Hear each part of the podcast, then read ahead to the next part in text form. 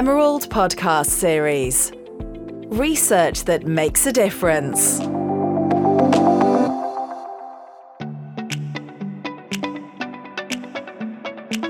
The Journal of Humanitarian Logistics and Supply Chain Management has recently hit a major milestone, its 10 year anniversary, which it celebrated with a special issue. At the same time, Emerald Publishing has agreed to a multi year deal with the Kühne Foundation to flip the journal to fully open access beginning in 2023. This means that the journal will become freely available to readers all over the world who will no longer hit a subscription paywall, and authors will be able to publish their open access articles for free. To discuss the field of humanitarian logistics and supply chain management and the 10 year anniversary, I'm joined by the journal's editors. Hi, my name is Gyöngyi Kovács, and I'm one of the co editors of the Journal of Humanitarian Logistics and Supply Chain Management.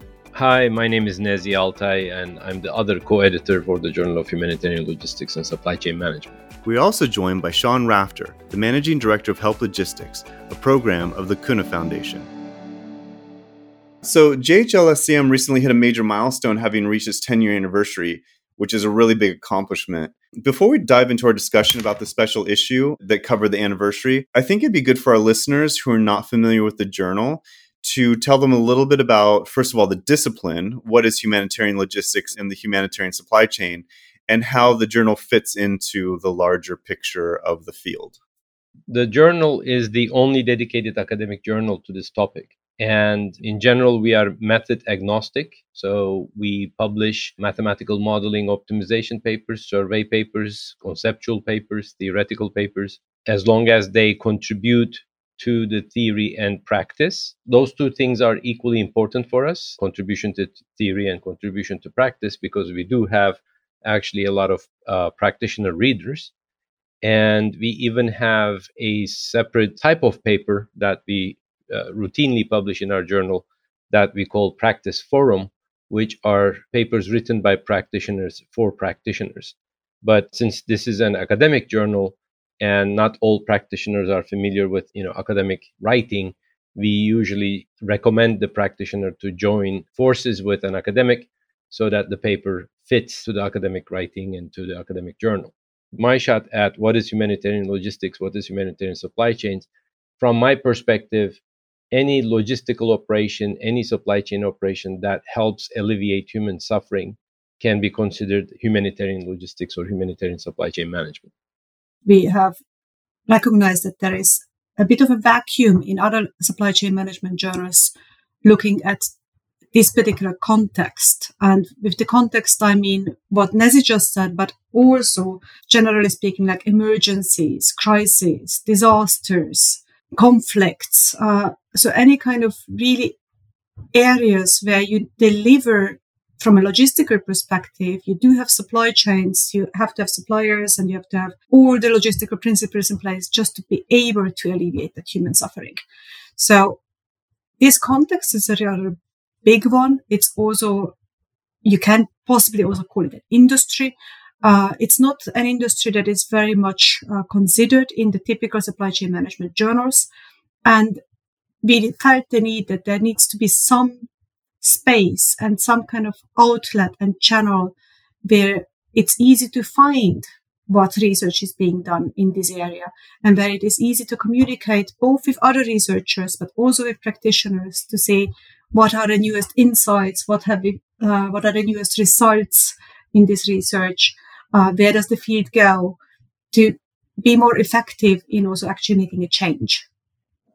So, a lot of what you've done then is to build a community around humanitarian logistics. Is that right? Yes. And uh, in that sense, I mean, the journal has come out from a long way of building that community. the community has started a little bit with the research community uh, when it comes to this particular journal, which very quickly became a global research community. But this is where it's very important, where also Sean will come in, um, how we also extended this to the practitioner community to make this the voice of this field. Sean, what would you like to add? Well, thank you, Gyöngyi and Nezih, for, for these answers. And I think it demonstrates very well how the definition of humanitarian logistics is evolving at a very fast pace. Having worked in the sector for a decade and now working with academia through publications like the journal, really seeing an evolution of what humanitarian logistics means. And I would go as far to say that it's a humanitarian supply chain delivers life saving products and services to the benefit of humanity. And I say humanity because I think it now expands to include climate and environment because sustainable supply chains are entwined now in, in the work of humanitarian supply chains. It has to be life saving. That's the humanitarian imperative. But there are, as Gyöngyi said, so many principles of do no harm, uh, ensuring uh, child protection in the upstream, downstream of supply chains. It's a really complex environment, and the definition is really quite expansive. Well, Sean, how does the Kühne Foundation and Help Logistics fit into the ecosystem of humanitarian supply chain, or, you know, more specifically, its relationship to the journal? So, Help Logistics was uh, founded to support the efficiency and effectiveness of humanitarian supply chains. The foundation, its uh, parent, uh, recognized that work needed to be done there. We saw that the commercial supply chain was advanced in, in many areas. Um, and we could see that academia and commercial supply chains had a lot to offer in terms of improving the way we were doing things in, in the humanitarian uh, logistics sector. And my own experience in that is I, I started working in the field um, way back in, in uh, early 2000 in uh, Democratic Republic of Congo as a field logistician. And as I developed and worked through many different positions in different countries. What I was really desperate for, and, and I had come from, uh, I was an engineer and an IT specialist, um, and I had uh, the discipline of critical thinking and analytics.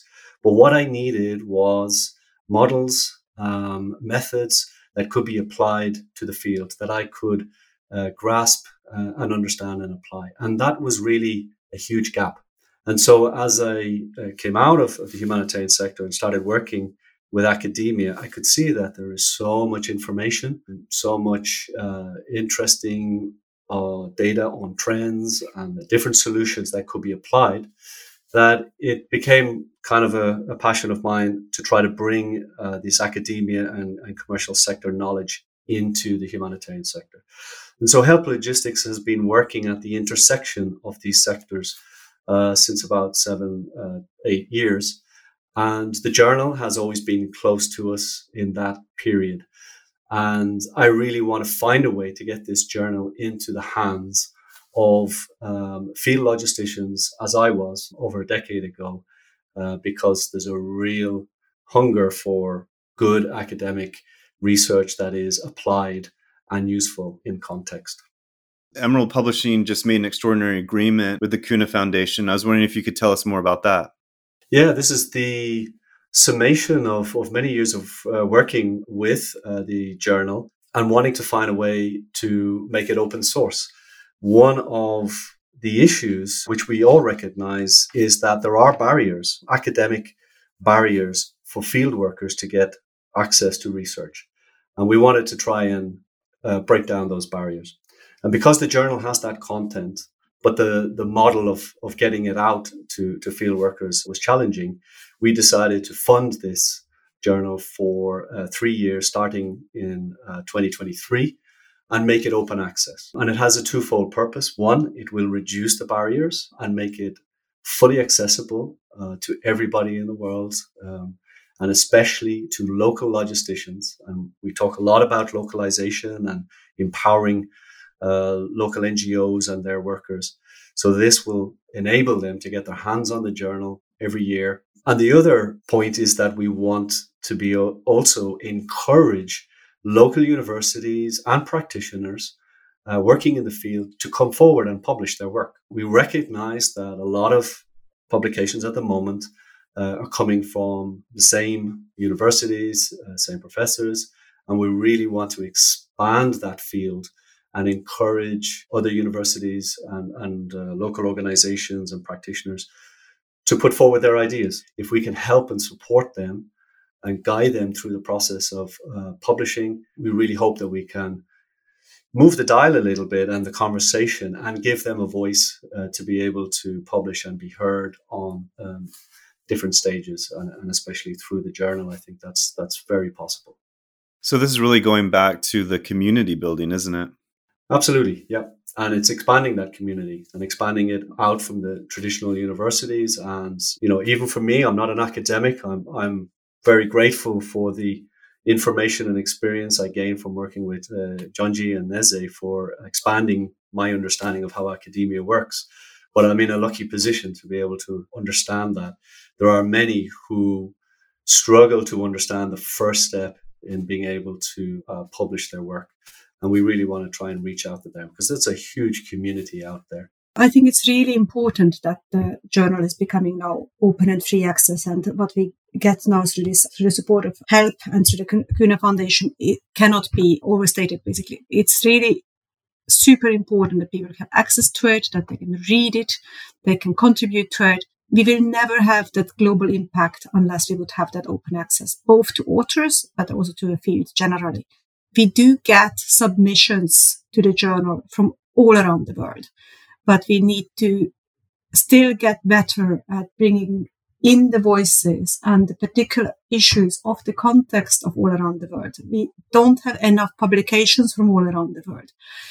Partly this is um, a matter, of course, of uh, the possibilities that uh, scholars have somewhere, even what they can read, also what they can write and how much they have the chance to do research.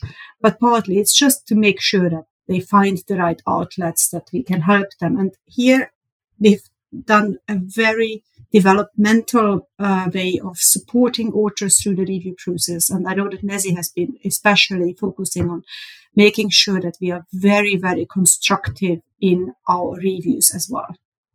We do have a constructive approach. We don't uh, necessarily try to reject papers so that we have a lower acceptance rate but we try to build papers up so that we have high quality, good papers that contribute to theory and practice.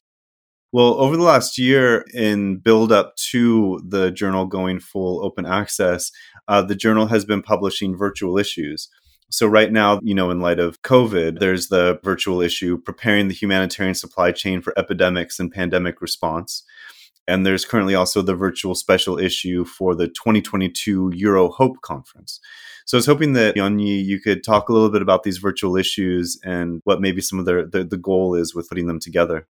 The virtual issues have been extremely helpful of bringing together topical issues that otherwise would not be that easy to find. So, for example, when uh, at the outbreak of the COVID 19 pandemic, we had several virtual issues, in fact, that first brought together what we already knew about pandemics and epidemics.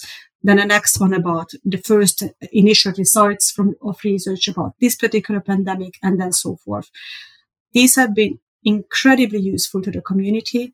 Um, they've also been very useful for just easily finding what is out there already on something. There has also been a very good virtual issue earlier, for example, on conflicts and uh, displacement, which was also very timely. And I'm, I very appreciate their Emerald's also support on being that timely because we ca- could pretty much overnight uh, when uh, the evacuation was going on from Afghanistan, put together that special issue to make sure that people could instantly find easily the latest results that there have been about displacement related issues. We continue to do so. These kinds of virtual issues are typically very topical, typically very timely, and that is what we also uh, hope to achieve with them.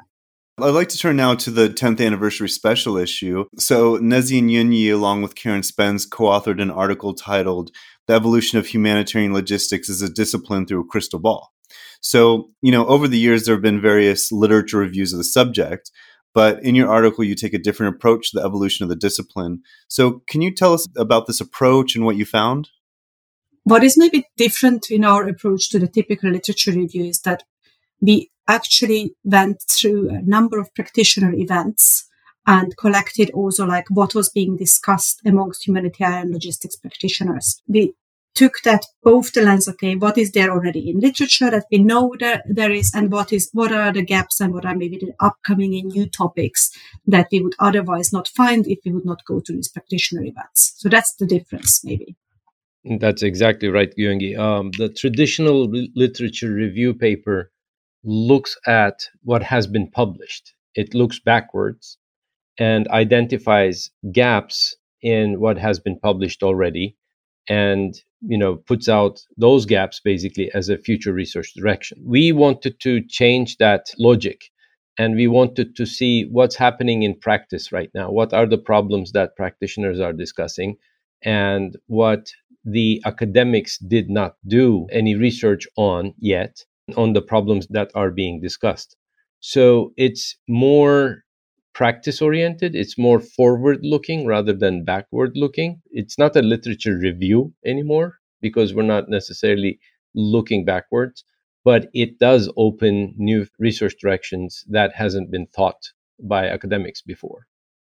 Well, that's what I really appreciate about the article the practical, real world aspect of it the the forward looking aspect of it. Because you know we've gone through covid just recently but you know the humanitarian supply chain is directly affected by global events you know whether they're natural disasters or human ones. And in the article you offer a framework of global events and how they cascade. Can you tell us about this framework how you conceptualize it and then how you use it yourself in your research? The framework actually looks at a number of different interesting issues that are not necessarily just pertaining to humanitarian logistics as a discipline, but also like, you know, what else triggers events and what are the bigger kind of things that we can see. So, for example, we do bring in how climate change might be a factor that triggers migration or that triggers any kinds of disasters by itself, and that then triggers migration, um, and how those kinds of aspects will have an impact on what we have to look at and where in the world we need to deliver humanitarian aid and where in the world we would see, for example, people migrating towards. So what we are trying to do, generally speaking, in the framework is to open up the bigger picture to say like, okay, what are these outstanding factors that we can see and how will they impact on the future and on the evolution of needs in this field? And by that, taken also on how we shall uh, respond to these needs in the future. Well, in the the 10th anniversary special issue, there are several really important articles. Um, do you think you could tell us about some of them? The, our goal with that was to mimic the first issue of the journal. And so we reached out to the authors who published in the first ever issue of the journal, and we wanted to ask them, you know, can you write an article, you know, looking back to the first issue and uh, looking at now and what has changed and in which direction are we going. And these authors uh, are authors from the first issue. They touch different issues within the humanitarian logistics and supply chain management community or field. Um, you know, some actually, some of our authors come from military backgrounds, so they were looking at civil military partnerships.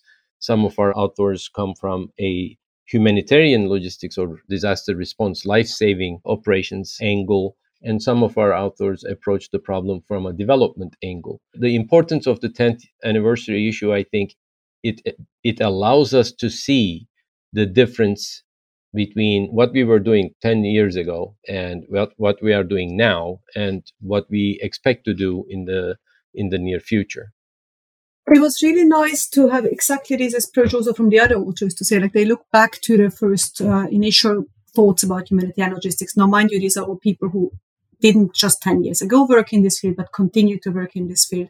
And they looked back, but they also looked forward. So it was very nice to see that and to kind of bridge that gap like, okay, what has happened in 10 years? And a lot has happened in 10 years. The field of humanitarian logistics has very much matured.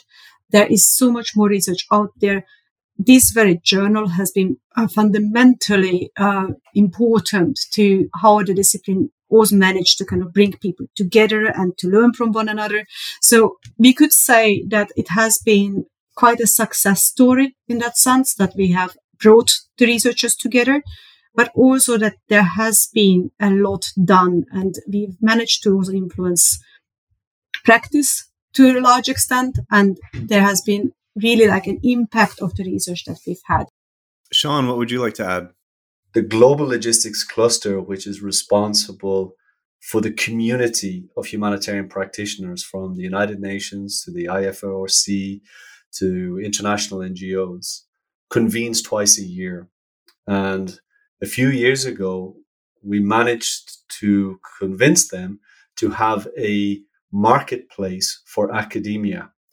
And so they gave up one of their three days in order to listen to many uh, professors and researchers who talked about the research. And it was remarkable from the skeptical point of view from the beginning to the complete change in attitude afterwards. That the relevancy and timeliness of research, the clock speed at which research is now coming out, as Gyöngyi said earlier, relevant to ongoing operations is, is really shortened. And we couldn't actually close those sessions on time because people wanted to engage in further conversation, go deeper into the papers. And we've run those marketplace now subsequently every year, and we still get called back, you know, to sponsor and provide more professors and more papers to talk about with the global and regional practitioners in, in the humanitarian cluster. Yeah, we've also, with the log cluster, for example, in, in some of their latest meetings, we had a chance to highlight some of the best and the latest uh, research from the journal. And we could invite authors to do that themselves and to say like, okay, this is what I've done and these, these are the main results here. And it was very, very well received. So the journal itself has now communication with practitioners in that sense going. One thing that has always been super important to this journal is that we want to have articles that have both rigor and relevance. And I know this is something that logistics and supply chain management as a field always says, but I think in this journal and with the way that we've been doing this with the log cluster, with reaching out with practitioners, with working in partnerships with academia and practitioners, we've pretty much come a long way in managing to do so as well. I read a recent paper in the Emerald Journal, and what's really interesting is that academia is able to step back. Well, I think it, it is closer now to understanding humanitarian operations than ever before, uh, and retains the ability to be able to uh, have a perspective uh, from slightly outside as well. And that means it's able to encapsulate a lot of the complexity and ambiguity and uncertainty within supply chain and offer some pathways through that and able to condense very complex uh, problems. And and it's it's really so important to have that uh, those speeds. You know we know operations is, is all about uh, delivery but having somebody observe uh, the sector and, and provide insights is, is really important and that recent paper spoke a lot about the convergence that is going on uh, within the sector. The convergence of stakeholders from humanitarian and commercial and academia sectors to come together to solve problems towards the SDGs, convergence on technology, um, and the utilization of, of, of, technologies across different sectors to solve problems, uh, the convergence of disciplines and how we bring humanitarian and sustainability together. This kind of academic perspective of not being afraid of complexity, but helping to unpack it and then allow um, you know humanitarian operations to to uh, use it is really useful. Nezih, the paper Sean is talking about is actually available right now in our EarlyCite section on the journal's website. And one thing that I wanted to add is, as an example of that convergence and the log cluster meetings, you know, the fact that we have now a day, uh, you know, within the log cluster meetings, that's a two-way street. The logisticians are learning from academicians, but we are also getting new, interesting research ideas in those meetings, listening to the logisticians. Uh, as a matter of fact, we are now working on, Gyöngyi and I are working on a project that looks at the interface of uh, humanitarian logistics and, and law and legal structures in the world. Because humanitarians, you know, when they're moving stuff from point A to point B, they are constrained by you know global and local customs uh, structures, uh, local laws, uh, employment laws, etc., etc., and how they navigate these legal structures and still deliver on time and and uh, at a low cost and all that stuff is very interesting. And that that actually came directly that idea came directly from the practitioner side. One of the values that we hold dear at emerald publishing is that we want the research that we publish to have a real world impact and it sounds like you guys are really talking about that. So i'm wondering if maybe you have some specific examples of this relationship between academia and practitioners people who are out on the field working a lot of researchers in this field also work as practitioners every now and then uh, many are on rosters of humanitarian organizations. They can be deployed into different crises and emergencies. And they do that uh, and come back with the knowledge, with the application, with the insights, and so forth. Others work on a strategic level, they, but they also come in and observe how a humanitarian organization works or how a particular disaster is being responded to. So we do have many great examples of how relevance can also just kind of be brought in and made sure that we all understand what, what is actually current and important to, to humanitarian organizations as well. We have multiple examples otherwise as well. I mean, if you know, really think just very recently, uh, with pandemic virtual issues that you uh, mentioned, there has been so much where humanitarian logistics has been actually the field where other um, industries looked at saying like, okay, you deal with supply chain disruptions on a daily basis. So how do, what do we learn from you? How shall we actually implement the, uh, the knowledge from humanitarian supply chains in any kind of other industry to deal with the pandemic? So it's in a way kind of the pandemic maybe also turned it around for us because we, we've always been kind of seen as humanitarian logistics is a bit different.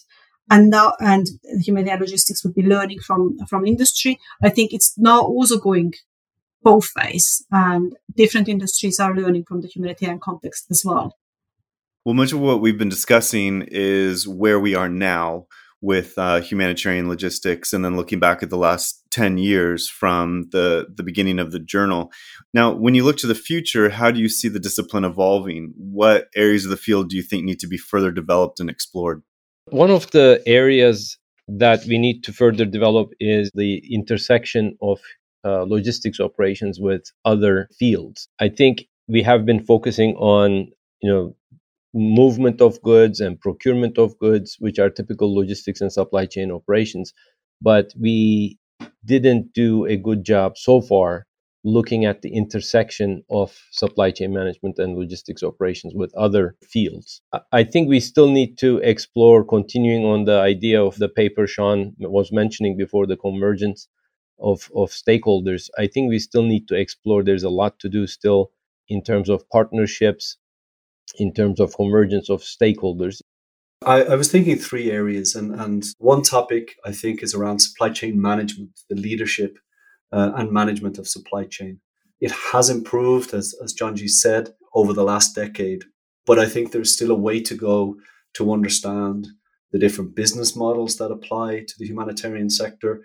We have evolved in a very organic way since um, you know the, the the 80s, and changing the institutions and changing the ways we work, I think needs to be looked into. So um, leadership and organization management and models would be one area um, I think would be interesting to explore.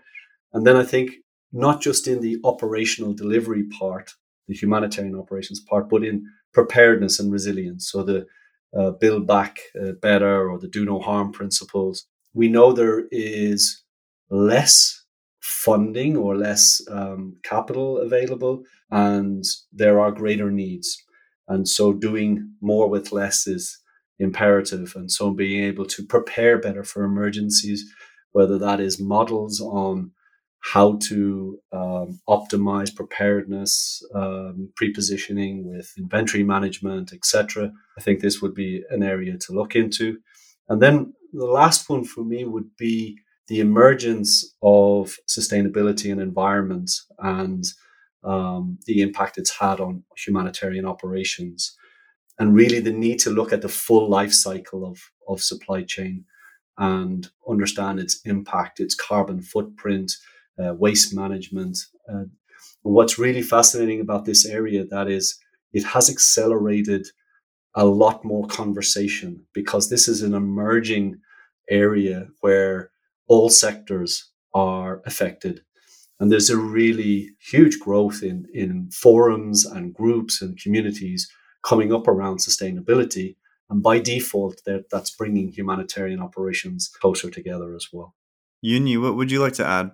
Well, let me start with saying that I agree with both what Nezih and Sean have said. I mean, both about interdisciplinarities, but also the very, the specific topics.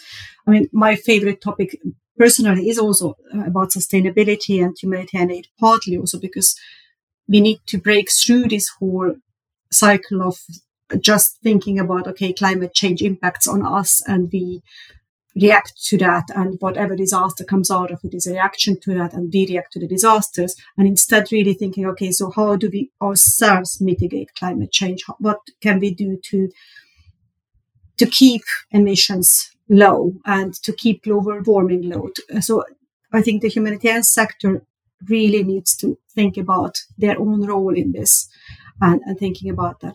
But there are other things as well.